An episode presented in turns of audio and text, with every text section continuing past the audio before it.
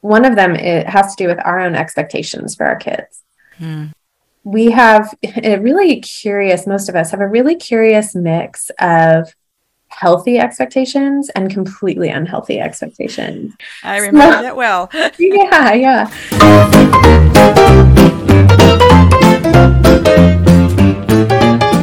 Welcome back to Adventure Parenting with Grace. I am Lori Donahue, and this is the Gospel Parenting Podcast, where we will walk with you through the joys of parenting and the most painful challenges so you can rise with courage, practical strategies, and hope to parent with purpose. Lauren Amaro is with us today. We caught her on summer break as she's a professor at Pepperdine University, where she teaches communication courses in family dynamics, conflict, and interpersonal communication, to name a few. She brings a wonderful mix of research and experience in topics that hit close to home, both her home and, I'm guessing, yours. She brings a blend of knowledge, spiritual insight, and parenting strategy that is unique. I would like to gratefully welcome her to Adventure Parenting with Grace podcast. Let's listen now.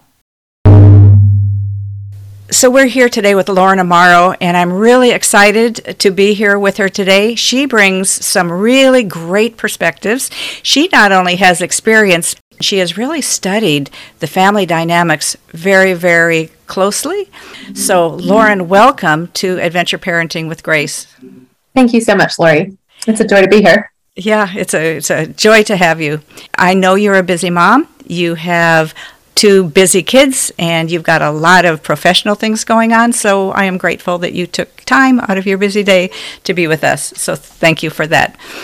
So would you be willing to tell us a little bit about your family and how you came to study family dynamics?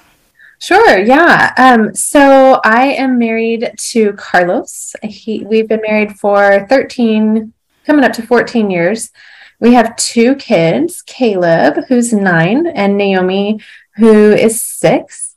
And um, Carlos and I both come from families that have uh, addiction histories. And so we have uh, that, that particular issue is what really got me into studying family. So I first started studying communication in undergrad uh, when I was at Westmont College, and was just fascinated by people. I, I've always loved people. I'm super extroverted.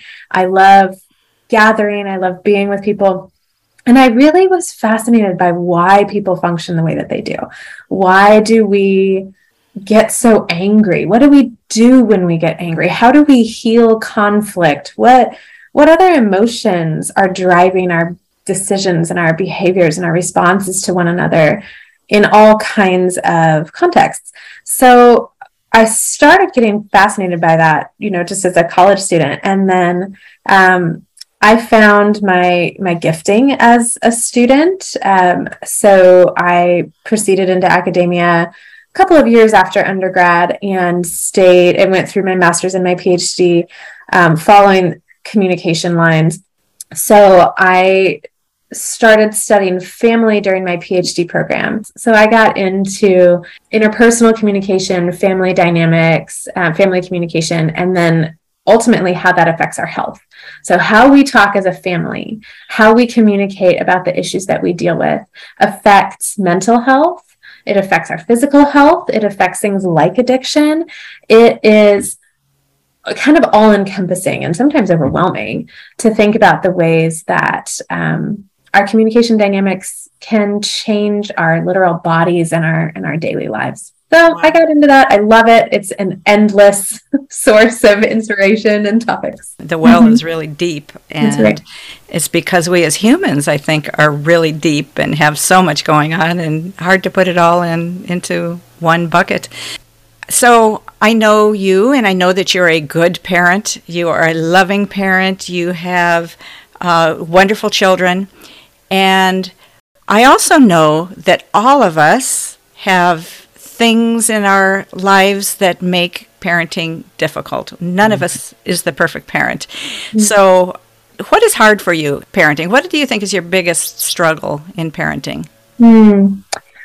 You know, mine's kind of this sort of cascade effect. Um, For me, I think the heart, the root of it comes down to control, is not being able to control my children, and specifically to not be able to fix their problems. Yes. And what happens from there when I can't do that is I tend to get angry. Mm-hmm. And from that anger, um, I then immediately go into feelings of shame, like good moms don't get angry. Which of course is garbage, right? Like all moms get angry at some point. Mm-hmm. But that last piece there, that other women, good moms, that's a, that's comparison. So mm-hmm. for me, there's this, there's this constant trickle down of like, I struggle with control, I get angry, and then I immediately compare myself to what I quote unquote should be.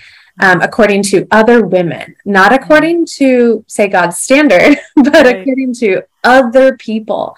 Yeah. And that is this constant loop in my head that I'm having to battle with scripture all the time.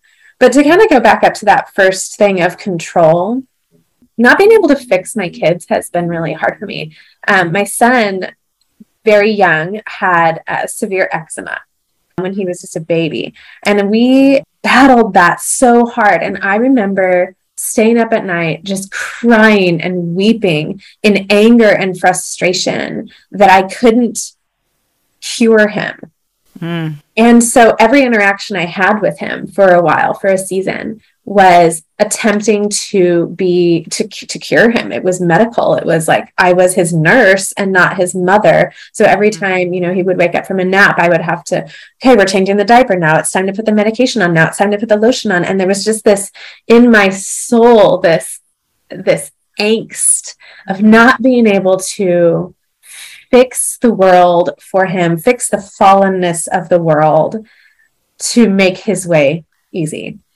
Oh, yeah.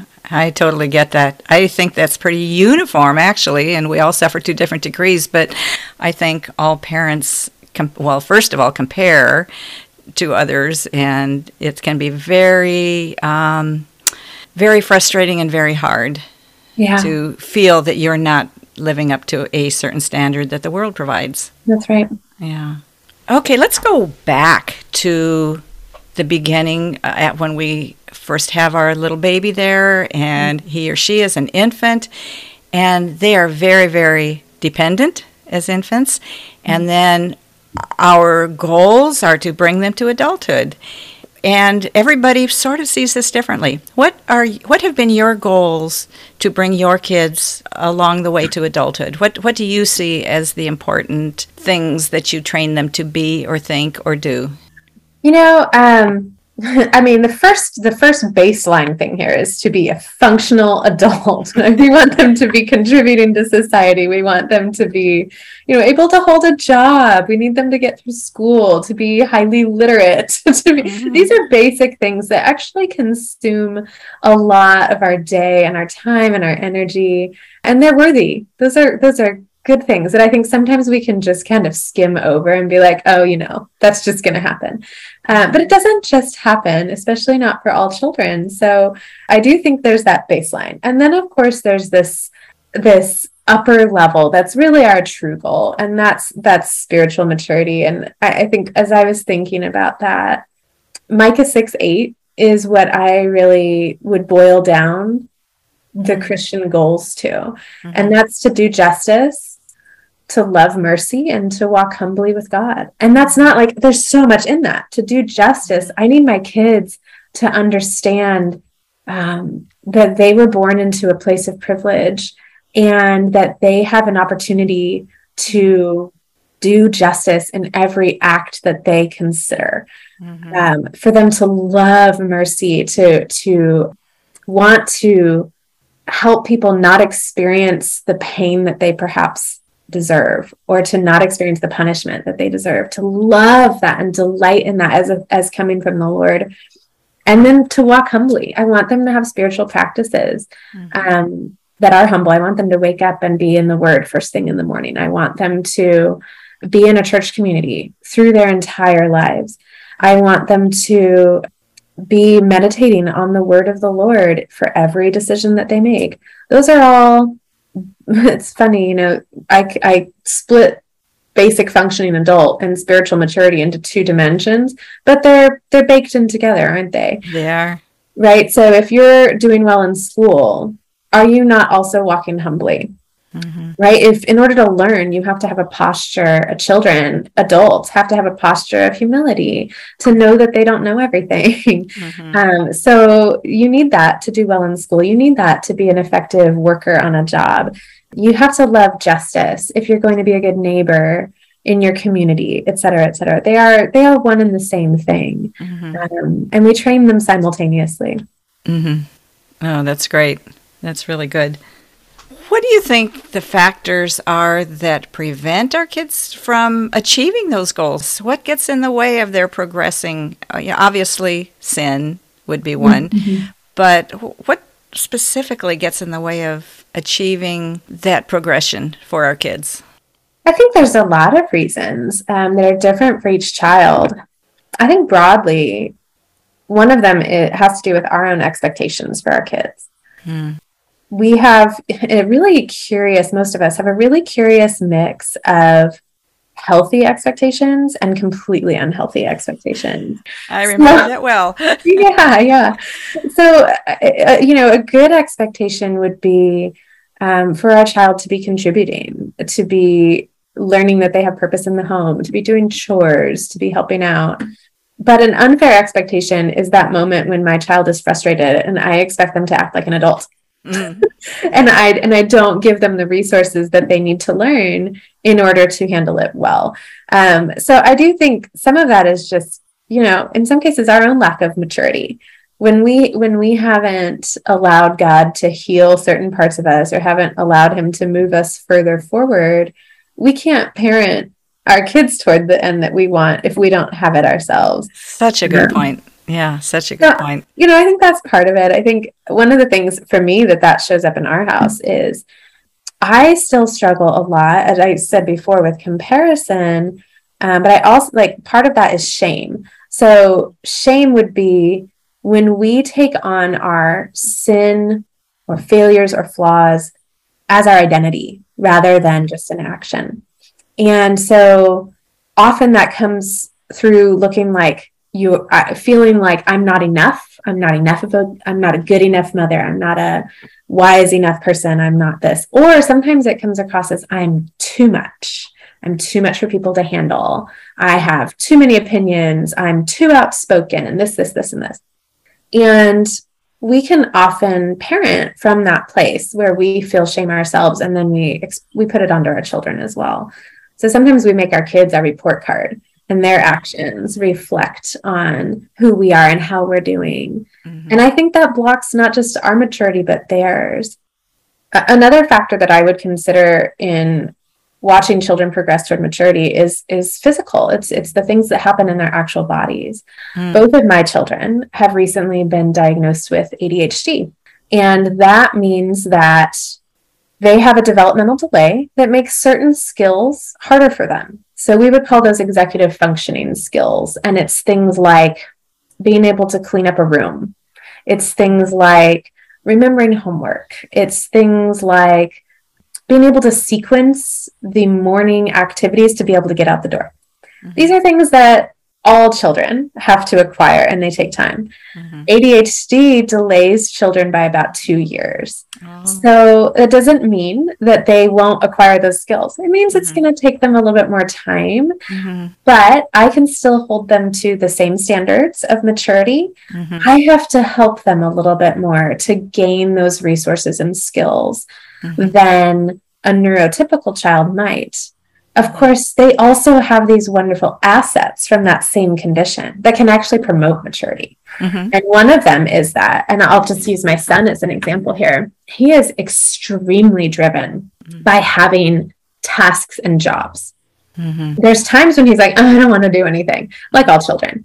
But when we push him to rise through that, he absolutely thrives and he's extremely productive and he's very focused and energetically contributing and loving it. And it is a way that he can love other people. And he's learning that yeah. maybe even earlier than his peers, because his brain is particularly designed to respond to um, projects. Mm-hmm. And I think that's fascinating. So yes, I mean, they have this physical neurochemical delay, mm-hmm. but that same thing can be used to advance their maturity. Mm-hmm. And I have been fascinated to watch that. It's also a tension that we're constantly having to kind of hold in check.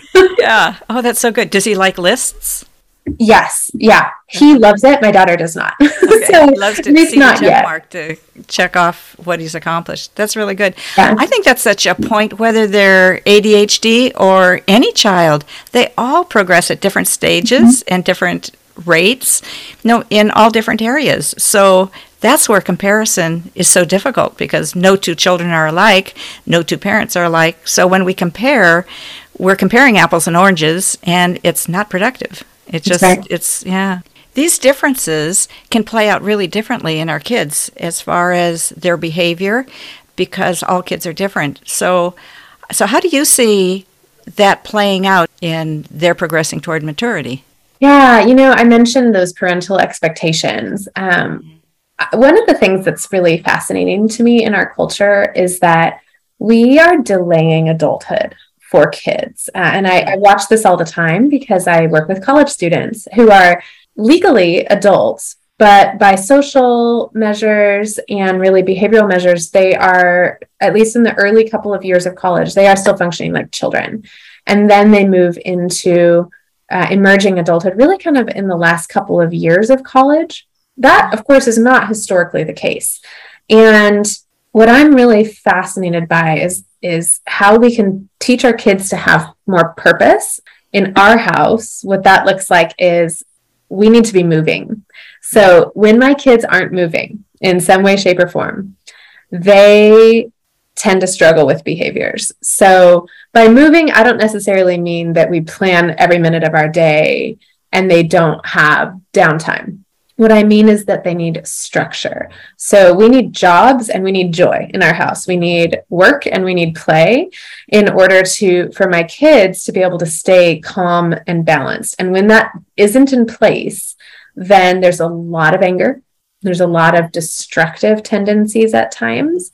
There's fighting, so much bickering between two kids who get overstimulated very quickly. Um, and, and more importantly than any of those, I think there's power struggles. So when mm-hmm. I don't set forth that structure for them mm-hmm. to call them into purpose, mm-hmm. when I don't say, okay, hey, it's summertime. And summertime means that we all work around the house to make sure that it's running well and we're able to do things that maybe we can't do during the school year. If I don't say, okay, we wake up in the morning, we have our breakfast, and then we have chore time. And chore time goes from nine to ten or however long. And after that, we go and do some fun activities. And then we come home in the afternoon and we're going to pick up again. And we're going to, if I don't create that kind of rhythm and routine for them, in order to call them into purpose, in order to call them into that responsibility that helps to shape adulthood and maturity, then they just kind of spin off in their own direction. Mm-hmm. And I think some of that is, is they're more prone toward that because of A D H D, but that's true for all children. Yes, it is. And I think with these kids in our culture, and I, I would say this because this was how I was raised, I wasn't called into purpose. Mm-hmm. When I was bored during summers, which I think is a healthy state for all children, my mom would just kind of say, well, go read a book, you know, find something to do with yourself. And I don't think I started doing any meaningful chores around our house until I was in late high school. Mm-hmm. My mom always just did it for us. And she did more for me than I needed her to do. And and it was coming from a place of love. And in some mm-hmm. respects, I'm very grateful for that. Mm-hmm. But I also think it it did me a disservice to not learn to um, have a place in my household, mm-hmm. which would have helped me with maturity. It would have helped me with considering other people. It would have helped me with a lot of things that um, I didn't learn until a little bit later in life. Yeah, I relate to that very well. And I think sometimes uh, parents will do things for their kids because they want it done right. That's right. And then the kids don't learn how to do it. They learned a couple messages. They learn that it has to be done right or it's mm-hmm. not worth doing. Mm-hmm. And they learn that they can't they can't do it as well as mom, so they don't get the practice of trying to fail. You know, yeah, they're not good enough. It's a place there where shame can grow. But it's, yeah, and that comes back to that idea of control, right? If we want to be in charge of everything and we want, you know, the dishes to be put away exactly right, mm-hmm. well, then we're also adding a lot of work to our schedule, which I am just not about. Me neither. I, that's true. But that's kind of how I did things with my kids. Too much. Looking back now, I did too much. I, it was just easier for me to do the cooking or easier for me to do this rather than help them learn to do it right. That's but right. That wasn't good for them. Yeah. Yeah. Interesting. Thank you. So we're going to stop here. Isn't this fabulous? We're going to finish Lauren's interview next week, so be sure to look for that. And I have to say I was moved by a lot in this interview. Thank you, Lauren. Comparison is a topic which I have thought about for years. She talked about moms comparing themselves to other moms, but our kids also struggle with comparing themselves to other kids. Siblings compare themselves to one another. A few years ago, I wrote a kids' picture book on this topic. We're all unique and each have our own God-given purpose. When our kids compare themselves to others, they miss that purpose. They may become immobilized by their fear of not measuring up. I'm offering our listeners this book for fifty percent off if you're interested. I'll leave that link in the show notes below. In the meantime, be sure to subscribe wherever you listen to your podcast so you won't miss next week. And remember to rest in the Lord this week.